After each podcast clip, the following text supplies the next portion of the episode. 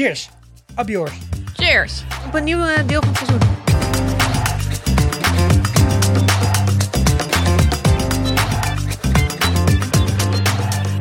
Dit is de Vierkante Ogen Show, jouw wekelijkse fanpodcast over popcultuur. De trailers van het nieuwe seizoen zijn af. En binnenkort, deze week, komt de eerste aflevering van The Mandalorian seizoen 2 uit. Die gaan wij kijken en bespreken, want wij zijn fan. Mijn naam is Anna Luna en mijn favoriete droid is eh, BB-8. En ik heb net geleerd dat dat heel basic en is, maar whatever. Zoals ze in Emily in Paris zouden zeggen, rengaard. I don't care. Ik vind het leuk. wat vind je Hele zo leuke leuk aan geluidjes. BB-8? Leuke Leuke geluidjes, leuke kleurtjes. Leuke rolletjes. Hij beweegt gewoon leuk. Ik vind het leuk dat hij een aansteker heeft. Ik ben Esther en mijn, mijn favoriete droid is R2D2. En ik heb net Luna geshamed dat hij van haar BB-8 was. Terwijl ik zelf R2D2 de leukste droid vind. Echt dus nog het is echt, zo erg Merlot. Als je hem kun je echt niet krijgen. ik ben zelf heel bezig. Maar ik vind R2D2 gewoon Rengaard. heel leuk, omdat hij heel veel sass heeft. Het is Mhm. gewoon heel vaak best wel een soort van... "Pah, ik doe het lekker toch niet. Of toch wel. Vind ik leuk. Een eigen willetje heeft hij. Ja, lekker eigen willetje. Mijn naam is Sikko en mijn favoriete droid uit de Star Wars Universe, Galaxy moet ik zeggen, is K2SO uit Rogue One. Omdat hij zo fucking droog is. Ik weet niet wie dit is. Ja, hij is, eh, dat- dan moet je die film eens een keer kijken, Rogue One. Het speelt zich af tussen de aflevering, zeg maar vlak voor een nieuw hoop. En eh, daar eh, moeten plannen worden gestolen voor de Death Star. En K2SO is, is vital in het lukken van deze missie. Het is een hele leuke droid. Het is wel een leuke droid. Ehm, wat zijn we aan het doen vandaag? Nou, vrijdag 30 oktober komt de eerste aflevering van seizoen 2 van The Mandalorian uit. En ook al loopt Undercover momenteel ook nog eventjes, eh, loopt dat natuurlijk binnenkort af en stappen we over op een volgende serie. Gaan we op onze speeder verder in een ander universum. Ehm, dus we spreken vandaag The Mandalorian, het hele eerste seizoen. We hebben al een kleine mini-soot gemaakt, aflevering 18, maar die was eigenlijk te kort om al onze fandom in kwijt te kunnen. En je kunt ook aflevering 7 trouwens luisteren van deze podcast. Die is wel van 2,5 jaar geleden toen The Last Jedi uitkwam. Maar daar gingen we heel lekker op eh, destijds nog. Inmiddels denk ik daar anders over. We bespreken onder andere de nieuwste trailer. Maar we praten hier vooral even bij over wie ook alweer wie was. En welke vragen er beantwoord moeten worden in het nieuwe seizoen. We leggen even een basis. Zodat je straks gelijk met ons mee kan kijken vanaf de eerste aflevering. Er hoort erbij dat we een spoiler warning doen. En in dit geval is het Star Wars. En dat is een beetje zoals het christendom. Je hebt sommige mensen die er helemaal lijp op gaan. En mensen die het niet zoveel kan schelen. Maar wat ze gemeen hebben is dat ze allemaal weten wat Star Wars ongeveer is. We we spreken de Mandalorian dan dus ook open met achtergrondinformatie uit alle evangeliën en testamenten. En als het echt een hele bijzondere spoiler is, dan hoor je het wel van ons. Maar ja, we zitten hier met eh, vrij veel collective knowledge over Star Wars aan tafel. Dus dat gaan we zeker wel gebruiken. Ja, maar we gaan er dus niet van uit dat jij alles weet als je nu luistert. Want we gaan juist een beetje, denk ik, proberen jou up to speed te brengen Zeker. met dingen. Dus voel je niet alsof je alles van Star Wars nog moet kijken voordat je Zeker deze niet. aflevering gaat luisteren. We gaan gewoon lekker samen de Mandalorian kijken. hey, en Annaluna, jij hebt hem inmiddels al af, hoop ik toch? Ja, ik ben dus in eh, begin september ben ik begonnen met kijken. En inmiddels is het eind oktober. En ehm, ik heb er dus best wel lang over gedaan. Omdat ik heel lang na de eerste twee afleveringen niet verder gekeken heb. En eh, ik vond het eigenlijk gewoon best wel saai, de eerste twee Oeh, afleveringen. zeg, zeg. Zal ik eerlijk zeggen. Toen zeiden mensen al wel, vanaf aflevering drie wordt het leuker. Dat was wel oprecht zo. Dus toen kwam er gewoon meer context en ook meer verhaal. Ik vond eigenlijk de tweede aflevering gewoon te veel een standalone episode. En dat kan je aan het einde van het seizoen wat makkelijker maken dan aan het begin. Want daardoor had ik aan het begin gewoon te veel van... Ja, ik, ik, ik zwem hier zonder context. Ik weet gewoon te weinig. Ik ben niet genoeg Star Wars fan om meteen alles te kunnen plaatsen. Ja. Dus ik bleef best wel lang hangen. En eh, ik heb daardoor dus nog steeds best wel wat vragen. Maar ik heb wel ehm, heel erg genoten van alle beestjes en de droids tot nu toe in het eerste seizoen. Ehm, ik denk dat mijn lievelings het kikkervispaard was. Ik ben natuurlijk vergeten hoe dat heette. Ehm, maar dat vond ik leuk. Ik vond ook die, die scène heel leuk. bedoelt Mensen die hier- ook onze, onze undercover dingen hebben gekeken weten inmiddels dat ik een paardenmeisje ben. Dus misschien had het daar iets mee te maken. Je bedoelt dat piranha-vormige eh, shockbeest. Ja, die soort van triceratops met één poot minder of zo. Of twee, I don't know. nou, die.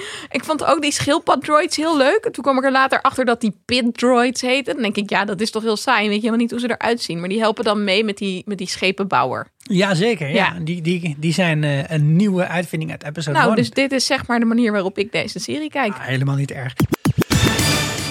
Hey, we doen eerst even een segmentje. Waar waren we ook alweer gebleven? En waar waren wij gebleven? Nou, We hebben een eh, seizoen gehad van acht afleveringen over de Mandalorian. En dit speelt zich allemaal af zo'n vijf jaar na de laatste originele film uit de trilogie, Return of the Jedi. Dus nadeel Zes 6. is dat tegenwoordig, episode 6. En eh, die eindigt natuurlijk met het vernietigen van de tweede Death Star, het in elkaar zakken van het, eh, imper- van het Empire. En eh Komt dan daarna de New Republic? Want dat, dat werd een paar keer genoemd, Empire New Republic in deze serie. En ik vond het verwarrend. Ja, nou, de, de Empire is dus de oude Republic eigenlijk. En die valt uit elkaar aan het einde van aflevering 6. met medewerking van Han Solo, Princess Leia en Luke ja, Skywalker. Dus Darth Vader gaat dood. Darth Vader legt het loodje. En dan is er eigenlijk, eh, zijn er nog twee Jedi op de wereld over, voor zover we weten. Dat zijn Luke en Leia. En eigenlijk is Leia nog geen Jedi, want die heeft nog geen enkele training gehad. Maar blijkt ook een dochter te zijn van Darth Vader. Seksisme. Ja, en ehm, daarna weten we eigenlijk niet wat er gebeurt. Behalve dat er een heel groot gat tussen dat en episode 7, hè, The Force Awakens, zit. En op dat moment is er alweer een soort nieuwe order, hè, de First Order, opgestaan. Die een beetje de plek van het oude Empire heeft overgenomen. Oké, en de New Republic is een soort tussenvorm. En is dat dan een vorm waarin eh, mensen daadwerkelijk republikeins en misschien meer op de vrijheden? Of is het ook weer een empire met dus het verlangen om iedereen te domineren? Volgens mij dat laatste. Oké, Denk ja, ik. ik kijk ook even Ja. vragend aan. een Nee, ja, empire ik- ik- dat zich dus even in eerste instantie goed framed als zijnde iets nieuws. Maar ik, ik, dus volgens mij is, speelt de Mandalorian zich af in het machtsvacuum een beetje na dat de Rebellion eh, ehm, Darth Vader en alle dark shit heeft verslagen. En Mhm. de, de, eh, de Empire, et cetera. En is in die nieuwe films is er, zijn we een aantal jaren verder. En, eh, eh, En was is er dus een nieuw dus niet fascistische... succesvol genoeg? Want Ja, die hebben of niet meteen niet- zelf een heel government opgehezen wat dan goed Nee, werkte. de, de- eigenlijk het woord wat Esther gebruikt is correct. Het is een vacuüm. hè. Er is niets. Dus, dat is- dus de Empire had altijd de neiging om eh, planeet na planeet na planeet iedereen te bezetten. En te zeggen, nou, zie je, is nou gewoon hartstikke goed geregeld toch allemaal. Hè, de, de, de, de, de client die, re- die refereert daar ook steeds aan in dat eerste seizoen. Van, dat was toch eigenlijk hartstikke gezellig. Het is een beetje de situatie, what did the Romans ever do for us? En dan, ja, nou ja, was, er was wel in principe wel vrede. En er was, er waren ook wel ziekenhuizen en er waren ook wel intergalactische snelwegen. Maar daar wilden de rebellen van af en er wilden ook meer mensen van af. En nu is er niks. En dat anseneert ook heel erg mooi waar, eh, waar deze serie heel erg op lijkt. Het lijkt natuurlijk heel erg op westerns. Hè, Het Ja. is echt het wilde westen. Er zijn geen echte wetten. eh, dus de, ook de, de stormtroopers die je ziet, dat zijn allemaal nog overblijfseltjes van dat empire. Hè. Mhm. Sommige daarvan die zien er ook helemaal goor uit, omdat ze dan blijkbaar ook al heel lang niet naar de stormtrooper wasstraat zijn geweest of iets in die richting. En je, daar bevinden wij ons ongeveer in, in die situatie van rechteloosheid en eh, machteloosheid. Ja, maar dat vind ik dus goed om te weten. Dat, dat was mij dus eigenlijk nog niet zo heel erg duidelijk tijdens het kijken van deze serie. En dus eigenlijk ook nooit zo tijdens het kijken van de hele Star Wars films. Dat dus die rebellion niet meteen zelf een soort plan had voor wij willen deze persoon op de troon. Want dat is natuurlijk heel vaak wel zo wanneer er een revolutie plaatsvindt. Ja, Ja, het is Ja. meer een soort van we zijn tegen de overmeestering door één fascistische force. Of nee, force is niet helemaal het goede woord. Ehm, ehm, maar ja, dan is die macht gebroken en dan gaan ze met z'n allen dansen en, en, en krijg je een blije ceremonie. Maar dan mag iedereen daarna dansen. zelf. Ja? Oké, dus ze willen gewoon anarchisme eigenlijk een beetje. Ja, of, of dat alle planeten gewoon zelf bepalen. Wat, Ik heb nu al zoveel geleerd. Ik ben echt blij. Oké, thanks. Ja, en wat je dan dus eigenlijk overhoudt, ook als je, een, als je een serie maakt, is dat je gewoon nog heel veel bekende plekken en een paar onbekende plekken en een paar plekken die ooit eens ergens genoemd zijn over hebt om eh, ja, je verhaal op te vertellen. En we volgen het verhaal van The Mandalorian en The Child. maar, maar niemand noemt het natuurlijk The Child, want iedereen noemt hem Baby Yoda. Nou ja, in de serie noemen ze hem nooit Baby Yoda. Nee. Noemen ze hem altijd de child. En ook him. Dat vond ik wel opvallend. Op een gegeven moment dacht een ik, jongetje. weten we zeker weten dat het een jongetje is? Dit is wel, eh, dit is wel canon. Hij is een jongetje. Ja, nou, ik vind dat jammer. En ook vind Ik dat ook. lastig dat je dat zomaar bepaalt voor een child. Maar Ja, goed, nou, dat is een ander verhaal. Identificeert u zich als jongetje? Ja, dat weten ja. we niet. Dat weten we dus niet. Ja, we, we lopen even deze karakters één voor één door. We beginnen maar even met Baby Yoda. Eh, Ja. Baby Yoda is misschien ook wel eens een hele slechte naam voor een beestje wat blijkbaar 50 jaar oud zou moeten zijn. Nou, en ook, want op zich, sommige dieren of menssoorten eh, hebben natuurlijk een langzamere ontwikkeling. Dus je zou kunnen zeggen, oké, dit is nog wel een baby op 50 jaar, want misschien leeft deze soort zeg maar duizend jaar. Nou, dan kun je dat punt best wel maken. Ja. Maar ik vind wel dat zodra iets kan lopen, is het denk ik geen baby meer. Nee, dan noem je het volgens mij een dreumes. Ja, En Baby Yoda doet me ook altijd denken aan ons zoontje. Want die is ongeveer ja, ook zo groot. En die doet ook precies dit soort... Hè, dus hij gaat ook wel eens met zijn armpjes zo omhoog staan. ik wil Oh, opgetild ja. worden. hij of staan aan je been te trekken als hij wil Ik vreten. vind ook wel dat je kunt zeggen dat hij misschien al een peuter is. Want hij heeft wel in aflevering drie of vier zit er wel een puberpeuter momentje in. Dat is misschien waar, maar hij dat praat hij dan op die knop En gaat daarom drukken gooi je hem nog een beetje in de categorie dreumes. Ja, maar dat kan ook een heel hoogbegaafd kindje zijn. Dat dan dus pas op zijn vierde levensjaar gaat eh, praten. Maar ik weet als dat je- er iemand aan tafel is die dat ook zo heeft gedaan. Je mag naar mij kijken. Ja, yes. ga, ga door. Eh, nee, maar eh, kijk. ehm, we weten niet de backstory van deze baby Yoda. En we weten We know dat... nothing. We know nothing, volgens mij. We weten dat hij nu in ieder geval is met iemand die heel weinig praat. Want de Mandalorian heeft echt... Zegt niet zoveel. Hij is vaak Nee, is gewoon waar. heel erg stil. Dus hoe moet hij leren praten? Goed punt. En hij maakt wel geluidjes. Hij maakt zeker Echt geluidjes. leuke geluidjes. Ja. Ik heb ook opgezocht op Wikipedia hoe die gemaakt worden. Dat is dus onder andere door mensen- en babygeluiden, maar ook door twee verschillende diersoorten. Eentje daarvan eh, wordt ook wel de honingbeer genoemd. En ik ben de echte naam daarvan vergeten. En de andere is een vos met hele grote oren. Wat heel toepasselijk is, omdat hij weer de flaporen heeft. Ah. Ik vind deze Ja. informatie echt heel leuk. Ja, Ja. dit is dus, dit, ik word correspondent beestjes en Oh. androids. Ik heb er echt zin En naarmate die ouder wordt, komt er steeds een extra diergeluid bij. en de T-Rex heeft er iets van vijf. Hè? Ik ben heel benieuwd. Ah. Ja, en, en deze baby Yoda, die kan wel een aantal dingen. Ja, hij heeft duidelijk eh, de force. De? Force, Dit die zit eh, in deze baby. En hij kan zelfs mensen genezen. Ja, dat hebben we ook Dus gezien. hij heeft goede en slechte force. Want hij kan. Hij heeft ook op een gegeven moment het moment waarop hij het inzet om die eh Ja, Cara. hij denkt op een gegeven moment dat Cara. Dune Oh, eh, bij een eh, een potje armwrestling, hè, armpje Ja. drukken, dat hij eh, dat de Mandalorian aanvalt. Maar dat is helemaal niet zo. Maar die wordt wel even mooi Dat was gewurgd wel een leuke afstand. scène, vond ik. Ja. Ja. Ja. dus misschien eh, moeten we eens even nadenken. ehm, je, omdat het zo klein is, denk je dat de child hier nog sowieso goed is. Mhm. Maar ik zou misschien wel zeggen, hij, hij is nog neutraal. Ja, maar Nou ja, daar kan alle kanten in de aflevering 8 wordt er heel duidelijk over gezegd. De soort van Yoda's is een vijand, maar dit individu is een vriend. En het is in jouw eh, taak om hem nu terug te brengen naar zijn Ja. ouders of zo, of zijn planeet. Dus, ehm, maar dus de planet. soort. En kunnen jullie daar mij iets meer over vertellen? Waarom zijn Yoda's in de algemene zin vijanden van, van, van de mensen? Eh, nou, dat zijn ze volgens mij niet eh, per definitie. Zo kennen we ze niet. Nee, want we kennen eigenlijk één, één Yoda. Grote Yoda. Ja. Nou ja, we vorige bij de, onze kleine mini-sode even over gehad. Er was ook ooit een Jeddel, maar dat was meer een soort van hersenscheet van de George Lucas om die in die aflevering En te er zijn ook theorieën dat Yoda en Jeddel samen deze baby hebben gemaakt, toch? Zijn die er? Ja? Oh, dat lijkt me echt helemaal nergens voor nodig. Toch? Of wel, Esther? Ik weet het niet. Er is Die- theorieën zijn er wel. Speculatie Ja, maar- en verwarring Ja. over wie dit is. Dat was eigenlijk het punt wat ik wilde maken. Je krijgt vrij weinig context mee in seizoen 1. En ik hoop dat we in seizoen 2 meer krijgen. Ja. En vooral dat de vraag waarom iedereen jacht maakt op dit kleine groene monstertje. Maar nog Want- even waarom. Volgens mij zegt zij dat ze dat het dat Jo- eh, zegt ze niet Yoda's zijn een vijand, maar zegt ze dat het Jedi. dat Jedi's zijn Oh. een vijand van de Mandalorian, zou je kunnen zeggen. Ehm, en misschien is- is dat ook een goed bruggetje naar even wat, wat meer achtergrond over de Mandalorians eigenlijk. En om het zo ook even te hebben over de hoofdpersoon, de Mandalor Mandalorian. Ehm, Laten we dat doen. Want we Djarin. hebben de hoofdpersoon Din Djaro. En die noemen we Mando of de Mandalorian. Die, daar is deze serie omheen gebouwd. En daar is blijkbaar een soort relatie tussen Mandalorians en Jedi. Die Esther nu gaat uitleggen. Oké, bear with me, want ik ga jullie even gewoon meenemen in de geschiedenis van de Mandalorians, omdat ik heb er meer over geleerd en nu denk ik, ja, dit is wel echt goede context voor het eh, volgende seizoen. Ehm, dus de Mandalorian is een super oud volk eh, met een eigen planeet en ehm, heel erg eh, vanuit het strijdersideaal. Dus op die planeet heb je, of eigenlijk op de maan van die planeet, heb je ehm, een bepaald soort ehm, metaalachtige Beskar, waar dat armor van gemaakt is. Wat hij dus ook in de eerste aflevering krijgt door Ba- Baby Yoda te ontvoeren. Dat is heel zeldzaam en het is super bijzonder metaal. Want je kan daar lightsabers tegen aanhouden en dan gaat het niet meteen kapot.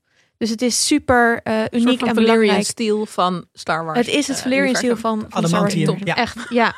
Ja, en de combinatie van dat super vette armor en, en eh, de cultuur van de mensen of van de wezens eigenlijk die op die planeet leefden, is een soort van strijders, survivors. We zijn altijd met elkaar aan het vechten. En er komt een soort grote oorlog, nou echt duizenden jaren geleden, voordat we nu zitten, tegen de Jedi's. En de Jedi's zijn natuurlijk niet echt van de brute force, maar meer van de, ja, ze zeggen, eh, volgens mij noemt, noemen ze het ook magicians of zo, dus de sorcerers. Ja. Ehm, die verliezen de Mandalorians. En ehm, dat is denk ik waar die soort van oer-vijandschap tussen Jedi's en Mandalorians vandaan komen. Want daarna komen de Mandalorians allemaal in een soort van burgeroorlog. Gaan ze allemaal onderling strijd voeren. Ehm, en dan in de eeuw voordat we, eh, we nu in de tijdlijn zitten, zeg maar, komt er een, een, een soort van vreedzame beweging op die planeet. eh, onder leiding uiteindelijk van Duchess Satine. Dat is de love interest van Obi-Wan Kenobi.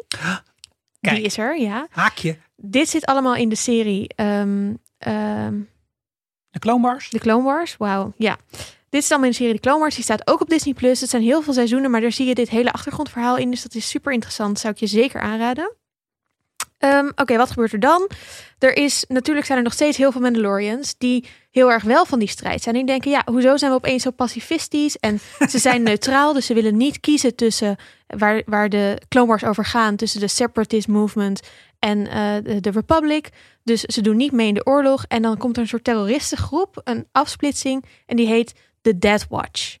Want alle, alle beetje stoere, ehm, v- v- gevechtslustige Mandalorians zijn verbannen naar de, naar de maan van die planeet. Ja, dan gaan ze natuurlijk met z'n allen elkaar zitten opfokken en denken, ja, fuck dit. We gaan gewoon weer terug naar onze super gevechtersbase.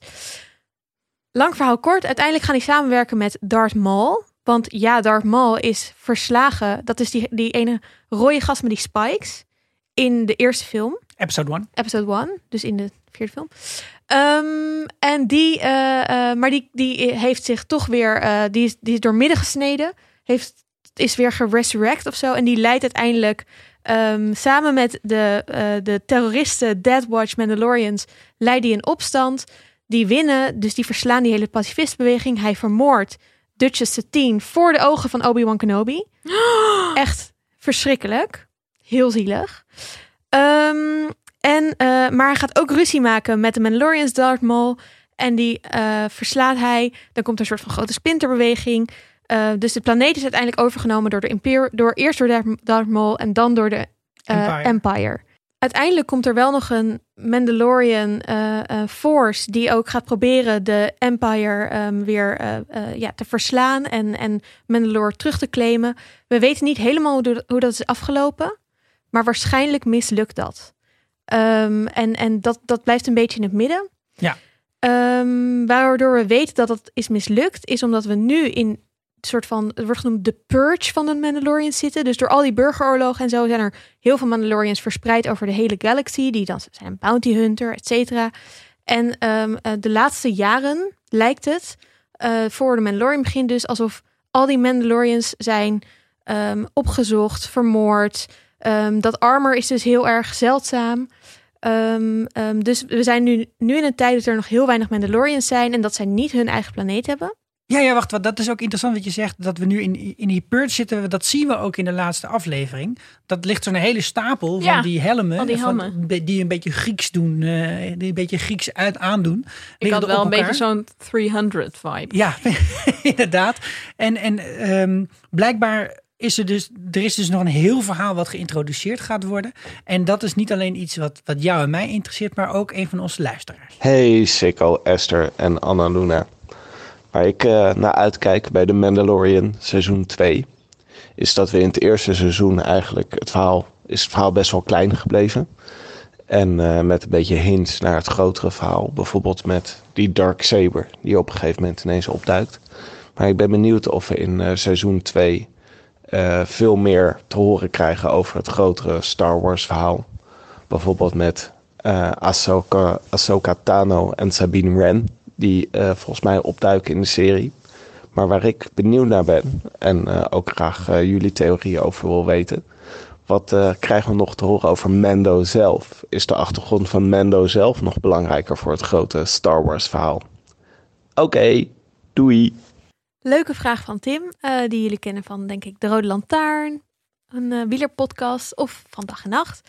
Ehm, maar ja, dus dat grotere verhaal heb ik eigenlijk net een beetje uitgelegd. Dat maakte in de eerste, het eerste seizoen helemaal niet echt uit als je dit niet wist. Waarschijnlijk in het tweede seizoen is het leuk als je dit weet, maar eh, ik denk dat we ook steeds meer stukjes van die achtergrond gaan zien. Wat weten we nou van Din Djarin, oftewel van de Mandalorian, dus die hoofdpersoon?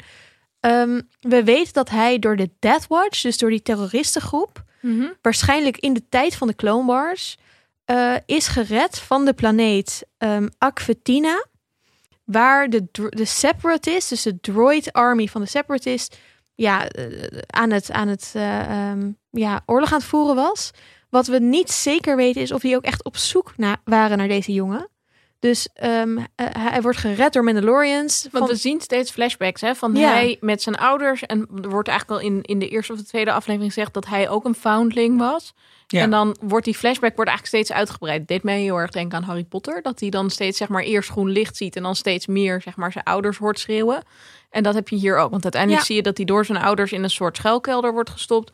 En dan komt er een explosie en letterlijk tien seconden later is er ineens een Mandalorian die hem komt redden. Dan denk je nou best wel sad dat, dat het niet even tien seconden eerder was, had hij zijn ouders Ja. gehad. Maar oké. Ja, maar daar ben ik dus benieuwd naar. Van, is dit gewoon... De Mandalorians waren daar en die dachten...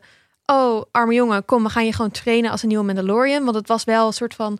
Mandalorians zijn allemaal verschillende volkeren door elkaar heen. Dus het is niet alsof je alleen maar als een soort pure, purebred of zo een Nee, er wordt zelfs gezegd, zijn. it's not a race, it's a creed. Hè? Dus Precies, net als Assassin's Creed, je moet een soort eed zweren en dan hoor je erbij. Ja, En het is ook, hij zegt dat zelf. Op een gegeven moment krijgt hij dus Baby Yoda is zijn foundling. Dus dat is zijn taak nu om Ja. dat te volbrengen. Dus dat lijkt wel te horen bij die code van de. Ja. Maar serieus, Baby Maar- Yoda en zo'n cuissard, zoals zo'n harnas heet. dat zou, Dat zou echt heel erg vet zijn. Met twee van die oren eruit. Ja, maar ik vind het eigenlijk Cute. gewoon ook wel leuk als hij die lapjes omhoudt. Ja, dat is waar. maar ik ben dus heel benieuwd of we erachter gaan komen of het echt een soort van... Misschien was er wel een prophecy of zo. eh, Even Harry Ja. Potter denkend van... En, en was die, misschien was dat hele leger er wel om hem te doden. Who knows? Ja, Dus ik ben benieuwd hoe belangrijk hij is in die hele oorlog. En of we daar ook meer over gaan leren. En ik denk dan wel, we, hebben die, we zien steeds die flashbacks.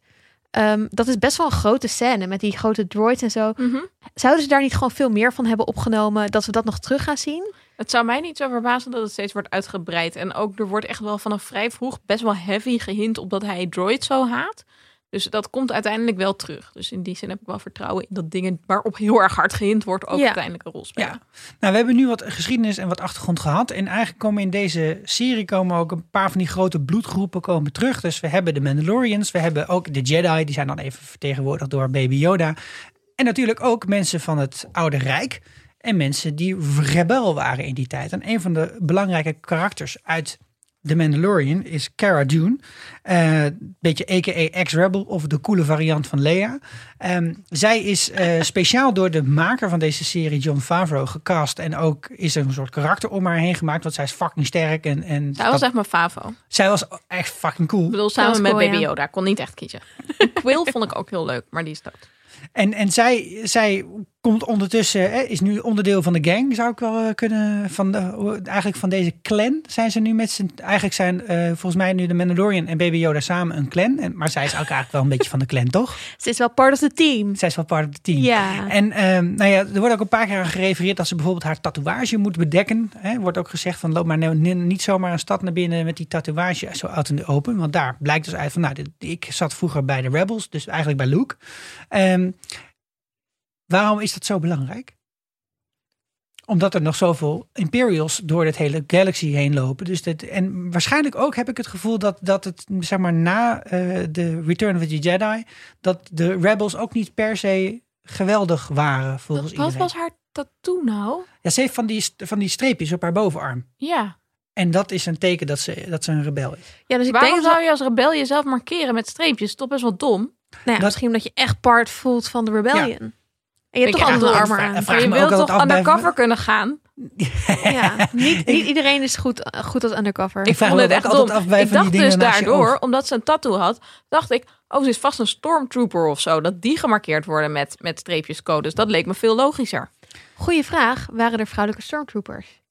Zeker één, Captain Vesma. Ah ja. Maar Hmm. de rest weet ik niet zeker. Volgens We komen wel. straks ook nog wel even op de Stormtroopers als we het hebben over de zaken waar we naar uitkijken. Ik heb dus nu op? al in 20 minuten podcast met jullie meer geleerd dan in acht afleveringen in Mandalorian. Nice. Hey, Hey, maar maar ik, ik, even antwoord geven op jouw vraag. Ik kan me best wel voorstellen, we hadden het er net eigenlijk al over, dat als je even inleeft in een fucking galaxy die eerst wel best wel streng geregeerd werd door de eh, eh, Empire, toen een soort van vette grote oorlog, want de rebellion ging een soort van die Empire omgooien. En nu is er helemaal niks. Ja, wat gebeurt er dan?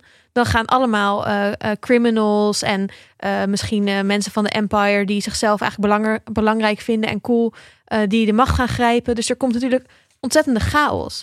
Ik kan me best wel voorstellen dat gewoon mensen die op die planeten wonen denken, ja, fuck jullie eh, eh, rebels, lekker gefixt dit. Nu zit ik met een Mhm. of andere warlord die deze planeet als een soort zijn eigen uitvalsbasis gaat gebruiken. Of, dus ik vind het wel grappig om daarover na te denken van die backstory zit niet heel groot in het eerste seizoen, maar eigenlijk zie je het wel, want overal is is soort van lawlessness, is dat western gevoel van ja, Ja. wie is er eigenlijk de baas en we schieten gewoon even deze hele plek overhoop en eh, oh gelukkig komen de Mandalorians net hem redden, maar die worden ook allemaal kapot geschoten. Ja. Je ziet Maar inderdaad weinig ambulances op- en politieagenten. eh, Ja, als voor er zo'n, wie eh, dit gemaakt wordt. Want het, het lijkt op momenten wel een kinderserie. En op andere momenten is het dat dan weer vrij duidelijk toch niet. Maar dat heb ik altijd met Star Wars. Ja, maar het Ja. is- dit lijkt nog net wat meer. Zeker die eerste twee afleveringen vond ik dat wel heel... Of eigenlijk die tweede aflevering met die, met die in die woestijn. Anyway, ehm, ik had daarbij heel erg de vraag... is het nou een se- serie om meer mensen het Star Wars universe in te krijgen? Want dan moet je het misschien anders insteken. Oké, nou zullen we even antwoord geven op de vraag van Annaluna? Wat, wat hier aan de hand is, is dat Disney deze hele franchise heeft overgekocht. Hè? Nadat episode 3 was gemaakt en een paar. En, en toen hebben ze gedacht, ah, dat is een titel en die ga ik helemaal uitmelken zo snel Oh, mogelijk. dat is ja? het. Oké. En, en toen zijn aflevering Zo 7, langzaam 8 mogelijk. Ja, ja, Wel slim dat je dan Ja. Baby Yoda introduceert. Want dat is zeg- wel echt the way. Ja, zo, zo langzaam mogelijk, maar wel zoveel mogelijk. Ja. Laten we daar Ja, op het midden vinden. Want daar, daar, daar is dus de nieuwe trilogie uitgekomen. Die begint met The Force Awakens, dan The Last Jedi. En dan uiteindelijk eh, de, de, de nieuwe Palpatine of zo. De, hoe heet die andere? Die laatste film heb ik één keer gezien. Ik vond het verschrikkelijk. Ehm, en daartussenin zijn ook allemaal films nog gemaakt. En ze hebben het echt een beetje verspeeld bij Disney. Mhm. En hebben ze, ze hadden iets nodig van oké, dit moet gewoon iedereen, zoveel mogelijk mensen weer aanspreken. Toen dachten ze Benny of and Wise. Nee, die zijn gevraagd voor een nieuwe filmtrilogie. Oké. Maar ze hebben John Favreau, dus onder andere degene die Iron Man en heel veel van Avengers shit heeft gemaakt, hebben ze gevraagd: maak jij nou eens gewoon iets wat gewoon goed is? En volgens mij is ook een beetje de truc hier dat ze dingen uit de oude Star Wars fandom erin hebben gestopt, Hmm. maar ook uit ja, de nieuwe Star Wars fandom. Hè, dat, dat is dus Clone Wars en Rebellion, allemaal tekenfilmachtige series die dus gekeken zijn door kinderen tien jaar geleden. En dat hebben ze geprobeerd een beetje samen te brengen. En omdat daar dus heel veel, heel veel verhaalvorming in zit en heel veel backstory, kun je daar dus ook heel makkelijk uit eh, dingen gebruiken. En dat doen ze letterlijk ook in deze serie, dat je steeds props ziet uit de films, maar ook Oh, eh, ja. ideeën uit de eh, tekenfilmseries, uit de boeken.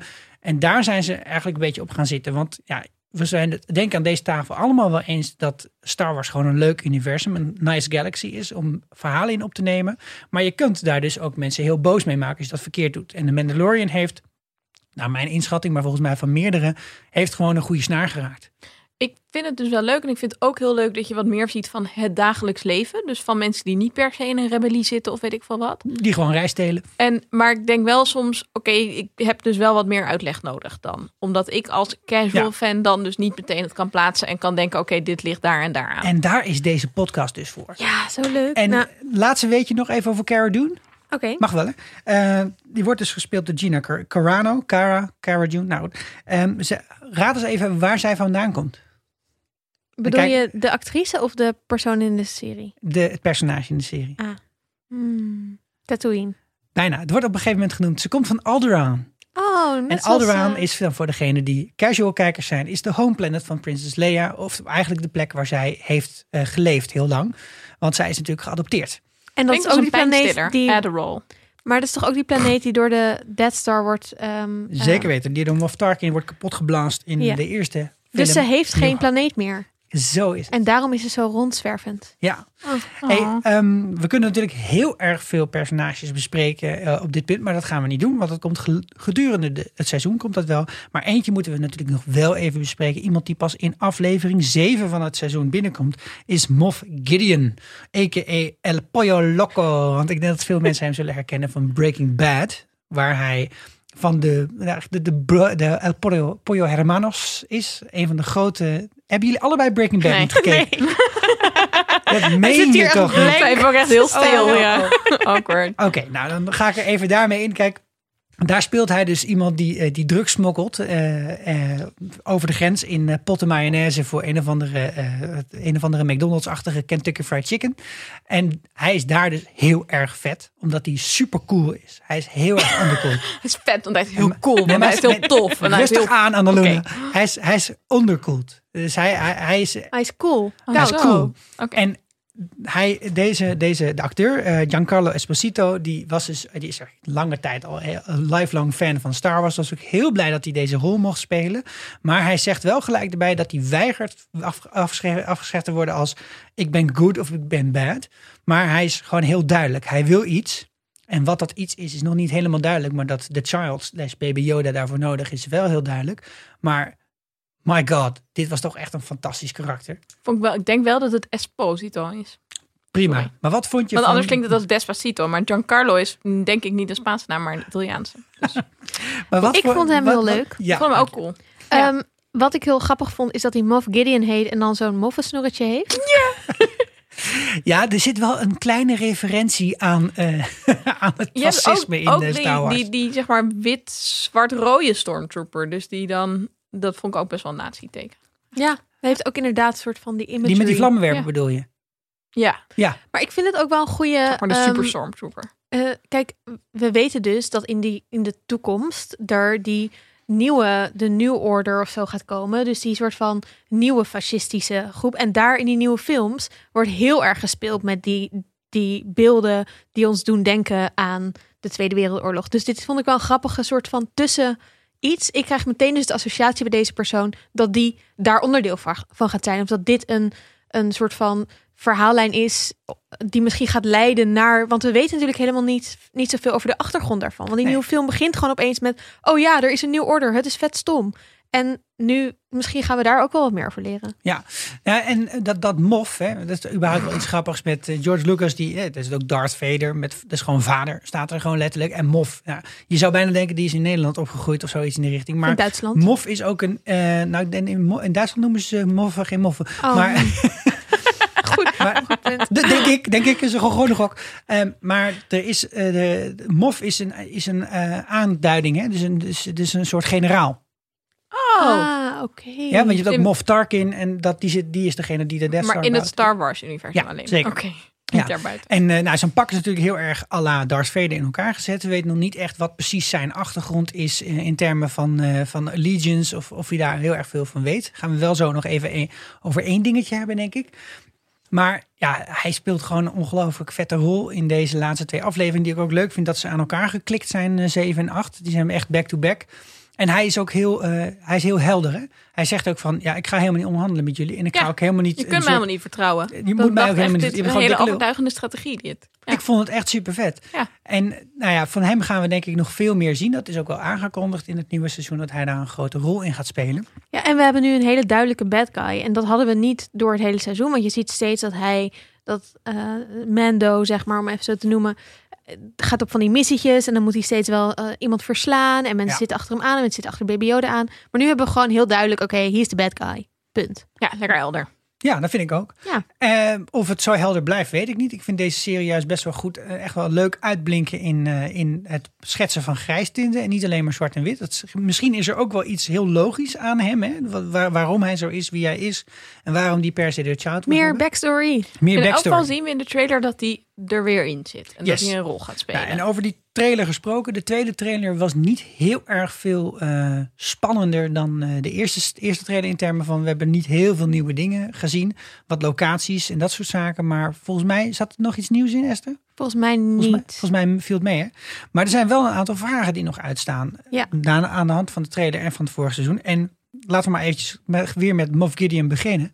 Eh, in de één na laatste scène van de achtste aflevering eh, zie je een gecrashte TIE Fighter. En daar wordt eh, met een eh B.A. Baracus-achtig vlammetje... wordt daar langzaam een gaatje in gemaakt. En uiteindelijk blijkt dat iets heel anders te zijn. Het is de Darksaber. Pam, pam, pam, pam, pam. Ja, ik vond dus dit, dit dus super vet in die aflevering. Dat je opeens een lightsaber ziet, maar hij is zwart. Wat? Hebben we nog nooit gezien. Toen ging Clone Wars kijken. Toen kwam ik erachter dat Darth Saber is dus een super belangrijk iets in de hele Mandalorian geschiedenis. Nou, ik heb jullie net al allemaal dingen verteld over die geschiedenis. Je zegt dus Dark Saber, want ik verstond de eerste keer Darth Saber. Ja, hij wordt zeg maar de Dark Saber genoemd in de geschiedenis. Ja, maar Dus- er is wel een soort van alliteratie, allusie aan Darth Vader, toch? Darth, Ja, I don't know. ja, Ik I hoor dit. know. Volgens mij heeft Darth Vader hem niet gehad Oké. ooit in zijn bezit. Dus de, is dit de. Elder Wand? Ja, wat is dit voor een Hmm. ding? Want we, we, zijn we zijn gewend dat eh, lightsabers er zeg maar, een stokje zijn waar een soort ja, cilindrische eh, lichtstaaf uitkomt. En daar dat, we zijn al een paar keer eh, in, het Star Wars, in de Star Wars geschiedenis verrast door bijvoorbeeld een double-handed lightsaber van Darth Maul. Of eentje met twee aan de zijkant, zoals Kylo Ren heeft. Maar dit zag er heel anders uit. Het leek meer een katana of zo. Ja, het is volgens mij wel gewoon net zoals andere ehm, eh, lightsabers gemaakt van die crystals. Ze hebben het in de trailerbespreking ook even over gehad. De want misschien gaan ze ook naar de planeet in komend seizoen. Waar die kyber crystals worden ge, ehm, gemined, zeg maar. Ehm, maar wat er heel belangrijk aan is, is dat... Ik heb net al gezegd dat er dus een soort van fu- feud, feud, was. tussen Ruzie. de Jedi... Ruzie, ja. pff, al die Engelse woorden. En de Mandalorians. Maar er was wel op een gegeven moment een Mandalorian Jedi. En die heette Tara Visla. En die heeft deze eh Darksaber gemaakt. En dit was dus zijn Darksaber. En eigenlijk eh, toen hij doodging, toen hebben de Jedi die Darksaber geclaimd en hem in een Jedi-tempel gezet. Maar toen hebben de familieleden van House Visla hebben die Darksaber gestolen en teruggeclaimd voor hun familie. Het is ook een hondenras, de Visla. De Visla's. Het is vast ook een auto. Klinkt als Tesla. Ehm, waarom het zo belangrijk is, is dat eh, een, afstammeling van de eh, House Visla, die was een van de leiders van die terroristengroep die ik net noemde, de Death Watch. Die ging samenwerken met Darth Maul. Die heeft samen met Darth Maul de Mandalorians eigenlijk nou ja, een soort van verraden en overgenomen. Darth Maul heeft toen hem verslagen en het leiderschap van hem gewonnen. En die Darksaber geconfiskeerd en meegenomen uiteindelijk naar zijn thuisplaneet. En daar komt iemand om de hoek kijken die we waarschijnlijk in het nieuwe seizoen gaan zien. Namelijk Sabine Wren. Sabine Wren is een afstammeling van House Visla. Dus is Aha. van House Visla. En die vindt die op een bepaalde missie gaan die naar, Dar naar die planeet van Darth Maul. En die vindt daar dan, dan is ze onderdeel van de Rebels. Die vindt daar dan die Darksaber. Die neemt ze mee, die tra- traint daarmee. En zo komt die Darksaber in handen van de Mandalorian Resistance eigenlijk. Hmm. En uiteindelijk is er een soort van grote leider ook van de Mandalorian Resistance. Ehm, daar geeft zij die Darksaber aan. En we zien dus nu dat die in handen is van de bad guys. En we weten dus niet zo goed wat daar is gebeurd. En eigenlijk doet dat ons denken aan... oké, daar moet iets heel erg mis zijn gegaan. Want hoe kan die Darksaber anders nu uit de tegenpartij... of in ieder geval, we weten dus niet precies waar die van is. Ja, nou in deze mof heeft hem in ieder geval gestolen. Ja. En die Sabine Wren, dat is sowieso een heel interessant personage. Want die is dus een, dat is een Mandalorian. Die heeft in de, is geboren in de tijd van de, eh, dat de Empire de baas was op Mandalore. Heeft, is naar de school gegaan. Is naar school gegaan daar. Is toen, eh, zij is heel creatief en heel slim. En ze heeft daar een wapen ontworpen voor de Empire. Dat de Mandalorian eh, armor, dus dat wat ik net zei, dat is van Beskar. Wat dat tegen ze kan gebruiken. Een soort van wapen wat een soort e- elektriciteit uitstraalt. Wat de armors van de Mandalorians eh soort van ja, elektrocuteert. Ze eigenlijk in hun armor elektrocuteert. Terwijl het de ehm, stormtroopers, die hebben natuurlijk plastic armor. En die raakt het niet. Dus je kan, terwijl zij in gevecht zijn, kan je met dat wapen kan je alleen de Mandalorians killen.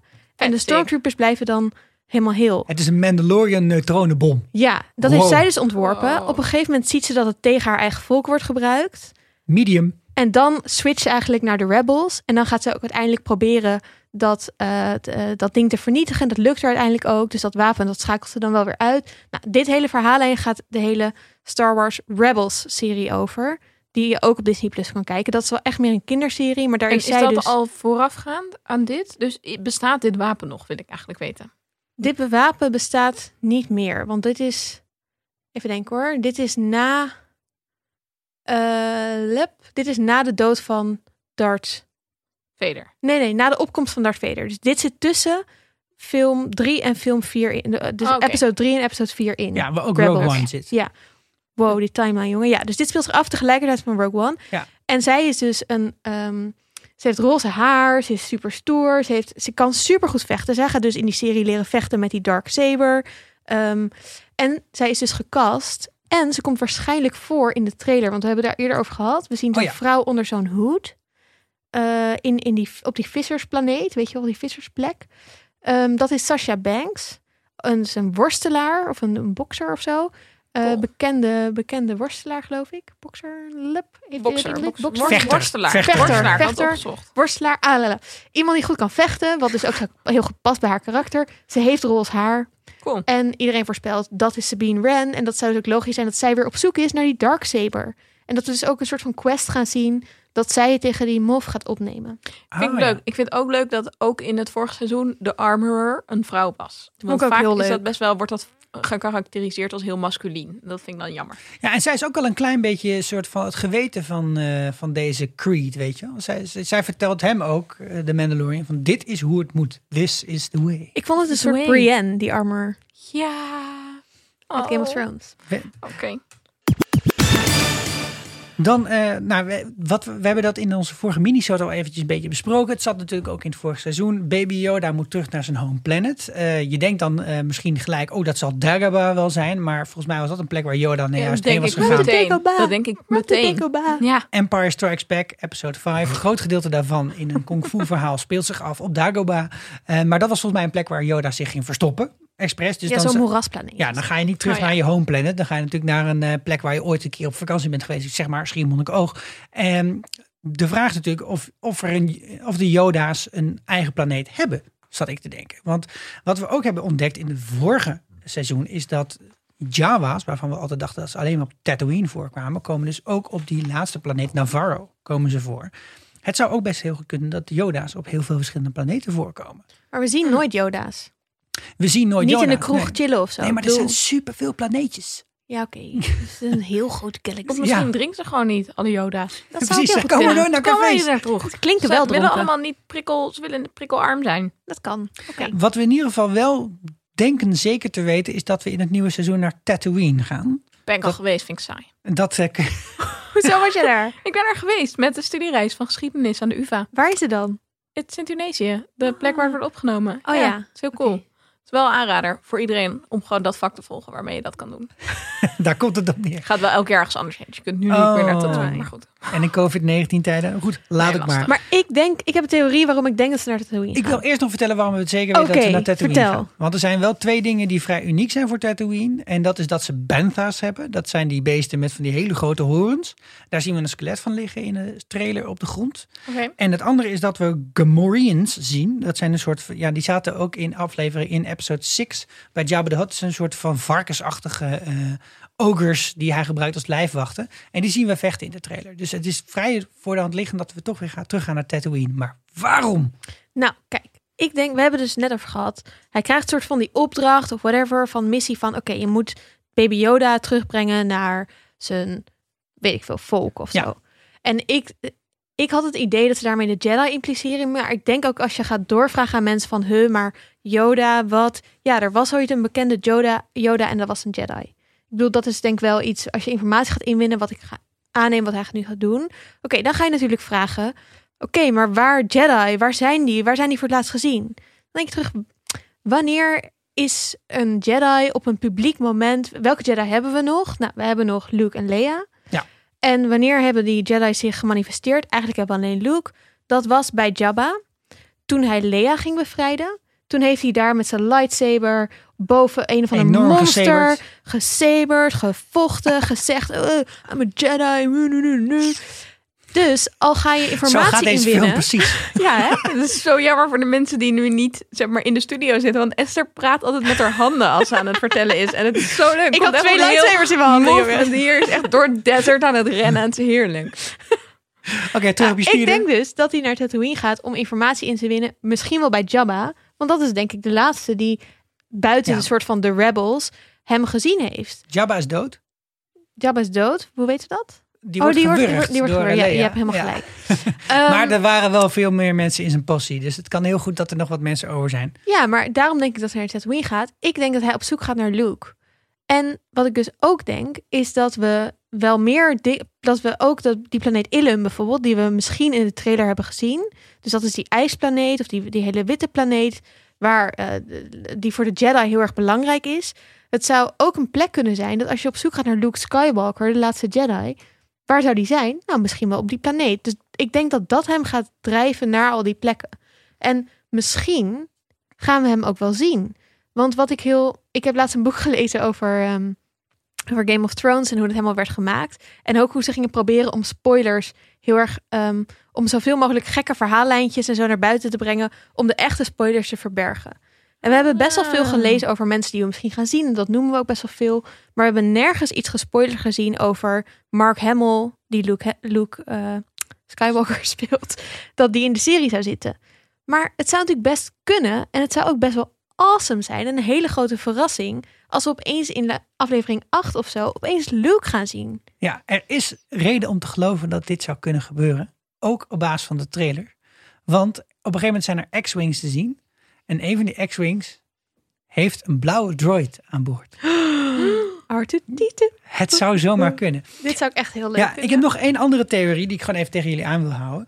Want ik vind dat Tatooine gewoon heel vaak voorkomt in het Star Wars universe. Veel vaker dan welke planeet dan ook, eh, lijkt het wel. En er komen ook heel veel mensen vandaan die Jedi zijn of die wonen daar of et cetera. En ik heb gewoon het gevoel, Tatooine is gewoon een bijzondere plek. Of het was gewoon makkelijk om daar te filmen. Misschien wel, misschien niet. Maar ook, ze zijn er ook naar teruggegaan in de, de, zijn de, de prequels. Hè. Dus Anakin Skywalker, geboren op Tatooine, is verwekt, zouden ze zelfs zeggen, door de Force. Luke zat daar, Rey zat daar. Ik heb zoiets, volgens mij zit er gewoon iets in het water, waardoor je fucking midi-chlorians krijgt. Het zou Cool. kunnen.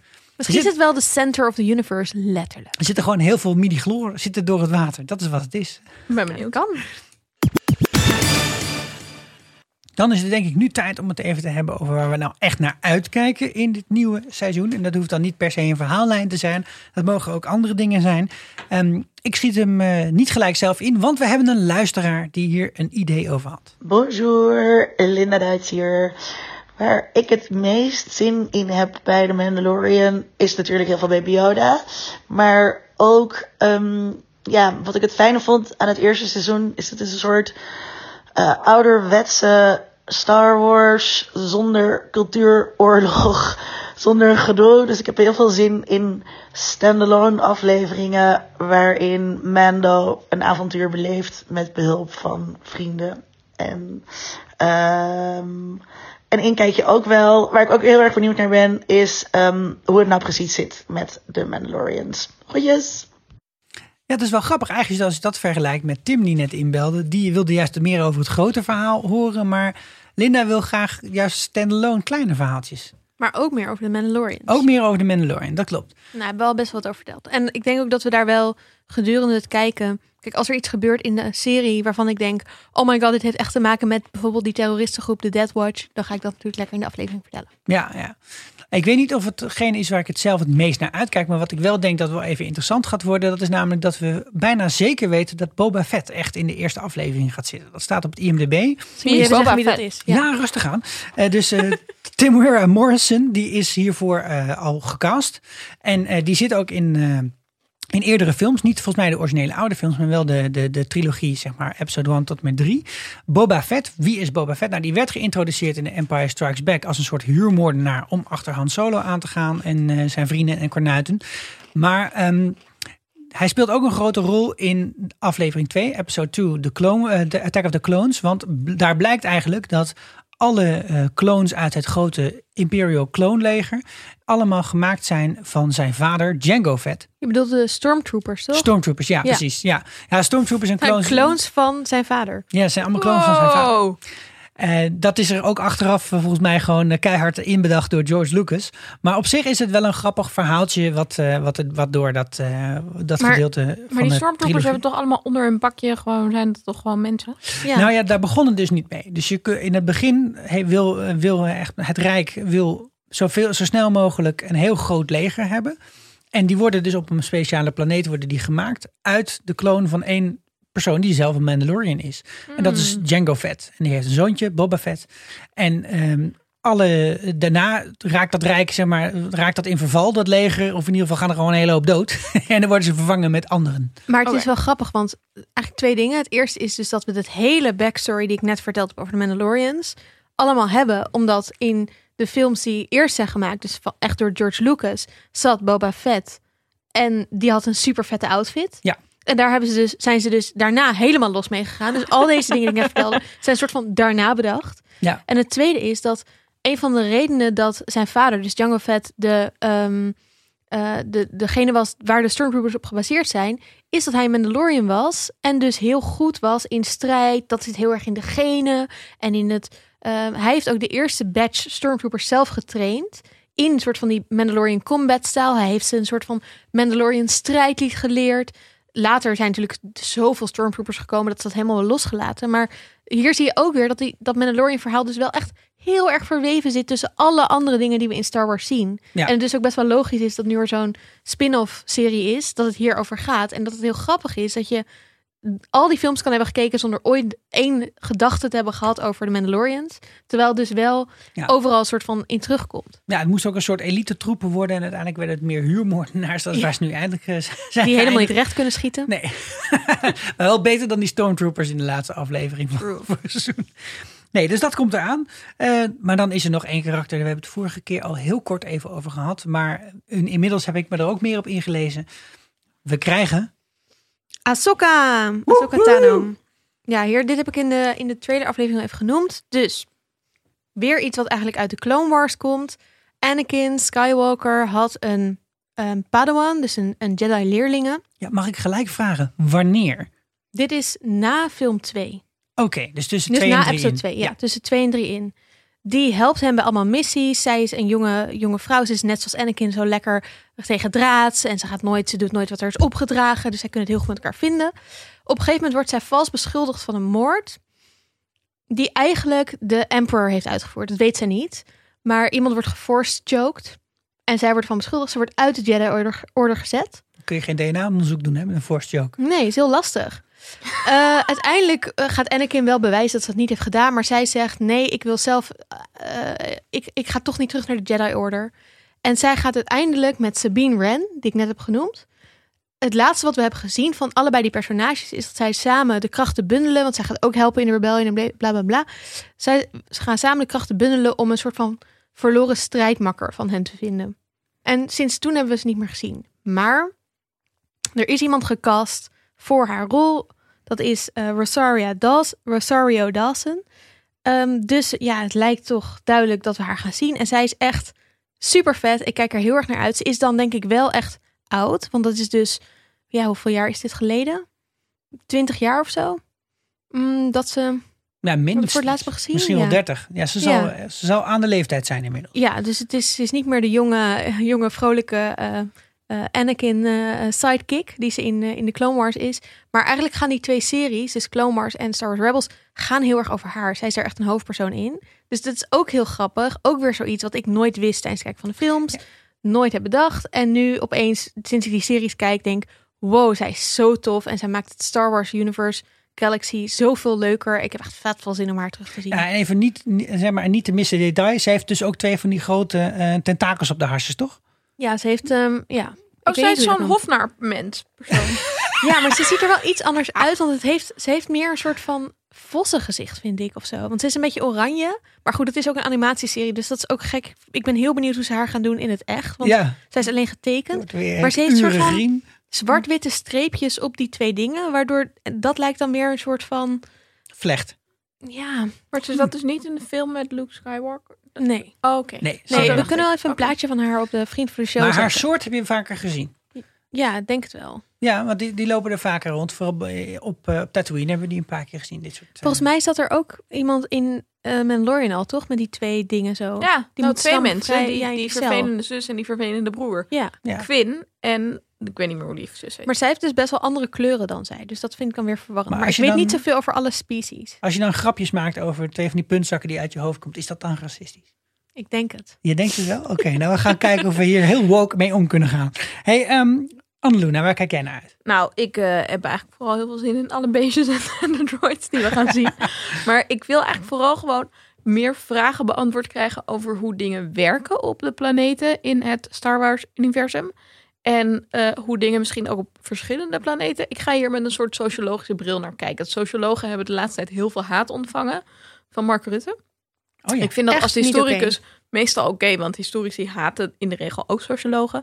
Maar ik ga nu toch kijken naar vooral de maatschappelijke organisatie van deze planeet. Want dat vind ik grappig. Waarom zit er eigenlijk geen historici in dat hele team eh, van, eh, van Rutte? Ja, daar Hè? hebben historici een opinieartikel over geschreven. Kun je, kun je terug zoeken. Maar Oh. goed, dat zou ik niet doen. Ehm, ik zou gewoon met mij gaan kijken naar de volgende vraag. Hoe kom je aan een droid? Moet je die kopen? Of moet je bijvoorbeeld lid zijn van het gilde om de bijbehorende droid te krijgen? Want we hebben bijvoorbeeld geleerd dat er pit droids zijn.